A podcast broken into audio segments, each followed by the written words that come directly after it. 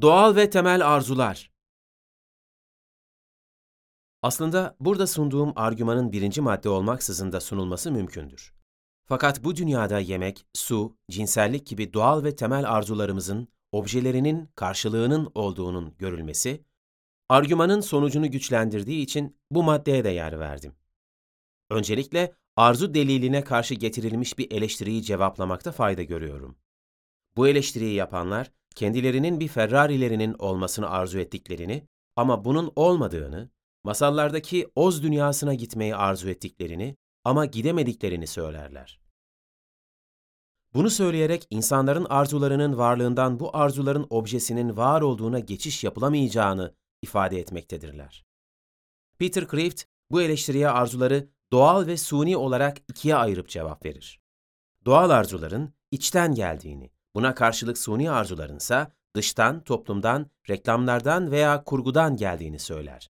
Ve oz dünyasına gidememe ile hiç uyumama arasındaki farka dikkat çeker. Doğal arzuların hepimizde ortak olması, suni arzularınsa kişiden kişiye değişmesi temel farktır. Argümanımın birinci maddesinde söz konusu arzuları doğal ve temel sıfatlarıyla vurgulamanın sebeplerinden bir tanesi böylesi itirazlara baştan kapıyı kapatmak içindir. Diğer yandan birçok doğal arzumuzun karşılanmadığı, örneğin açlıktan ölenlerin olduğunu söyleyerek arzu deliline karşı çıkanlar da hatalıdır. Böylesi karşı çıkışlara karşı C.S. Lewis şöyle cevap vermektedir. Bir insanın fiziki açlığı ona ekmek verileceğini ispat etmez. Atlantik'in üzerinde bir salda açlıktan ölmesi mümkündür. Fakat elbette insanın açlığı, yemek yeme suretiyle bedenini yenileyen bir canlı türü olduğunu ve yenilebilecek şeylerin olduğu bir dünyada yaşadığını ispat eder. Argümanımın birinci maddesinde arzular tatmin edilmektedir şeklinde bir ifade kullanmak yerine arzuların birçoğunun objesinin olduğunu gözlemliyoruz ifadesini kullanmamın sebebi ise baştan böylesi itirazlara geçit vermemektir.